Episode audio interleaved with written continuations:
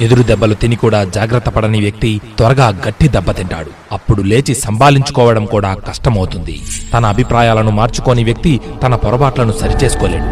అతడు ఈరోజు కన్నా రేపటికి మరింత తెలివి గలవాడుగా ఏ మాత్రం తయారు కాలేడు. జీవితం అంటేనే పోరాటం. అలాంటప్పుడు స్వార్థం కోసమో అధర్మం కోసమో ఎందుకు పోరాటం చేస్తావు? ఆ పోరాడేదేదో ధర్మం కోసం పోరాడు జనం కోసం పోరాడు. ఆలోచనల్లో నిజాయితీ వాక్కుల్లో ధైర్యం చేతల్లో నిబద్ధత ఉన్నవారే మనకు అవసరం. మొత్తం నీలోనే ఉంది. కోరికలు భావాలు కోపాలు ద్వేషాలు ప్రేమ కరుణ అన్నీ అన్నీ నీలో నిబిడీకృతమై ఉన్నాయి. పరిశీలన అనే కాగడాతో నీలో నువ్వు శోధించుకో.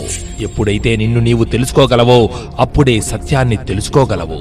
జీవితం కేవలం జీవించడానికే కాదు బాగా జీవించడానికి. మన జీవితానికి ఒక ఉద్దేశం ఒక లక్ష్యం ఉంటే గాని అది జీవితం అని అనిపించుకోదు.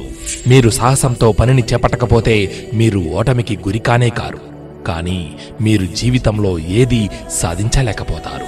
మన పరిసరాల నుంచి బాంధవ్యాల నుంచి ఎక్కడికో పారిపోవడం కాదు. ఉన్న చోటనే ఉండి ఎదురయ్యే క్షణంలోనే సమస్యను అవగాహన చేసుకోవాలి. నేను గెలవగలను అనే నమ్మకం గలవాడే గెలుస్తాడు. మన అంతరంగంలోని భావాల్ని వైఖరిని మార్చుకోవడం ద్వారా మన జీవితాన్నే మలుపు తిప్పుకోవచ్చు. పర్యావరణ కాలుష్యం అనేది నయం చేయలేని వ్యాధి. ఆ వ్యాధి సోకకుండా చూసుకోవడమే కర్తవ్యం. నిర్ణయాలు తీసుకునే వ్యక్తినే నిర్వాహకుడు అంటారు. అవి కొన్నిసార్లే సరైనవే అయి ఉండవచ్చు. అయితేనేం?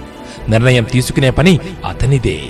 పెద్ద నౌకలో నడి సముద్రంలోకి పోవచ్చు. కానీ తీరం వెంబడే పయనించాలంటే చిన్న నవలోనే సాధ్యం. అందుకే దేని విలువ దానిదే.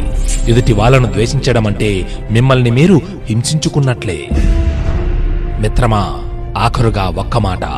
ధైర్యం పట్టుదల ఆత్మవిశ్వాసం ఈ మూడింటితోనే చాలామంది సామాన్యులు నాయకులవుతారు. ఇది రాసిపెట్టుకో.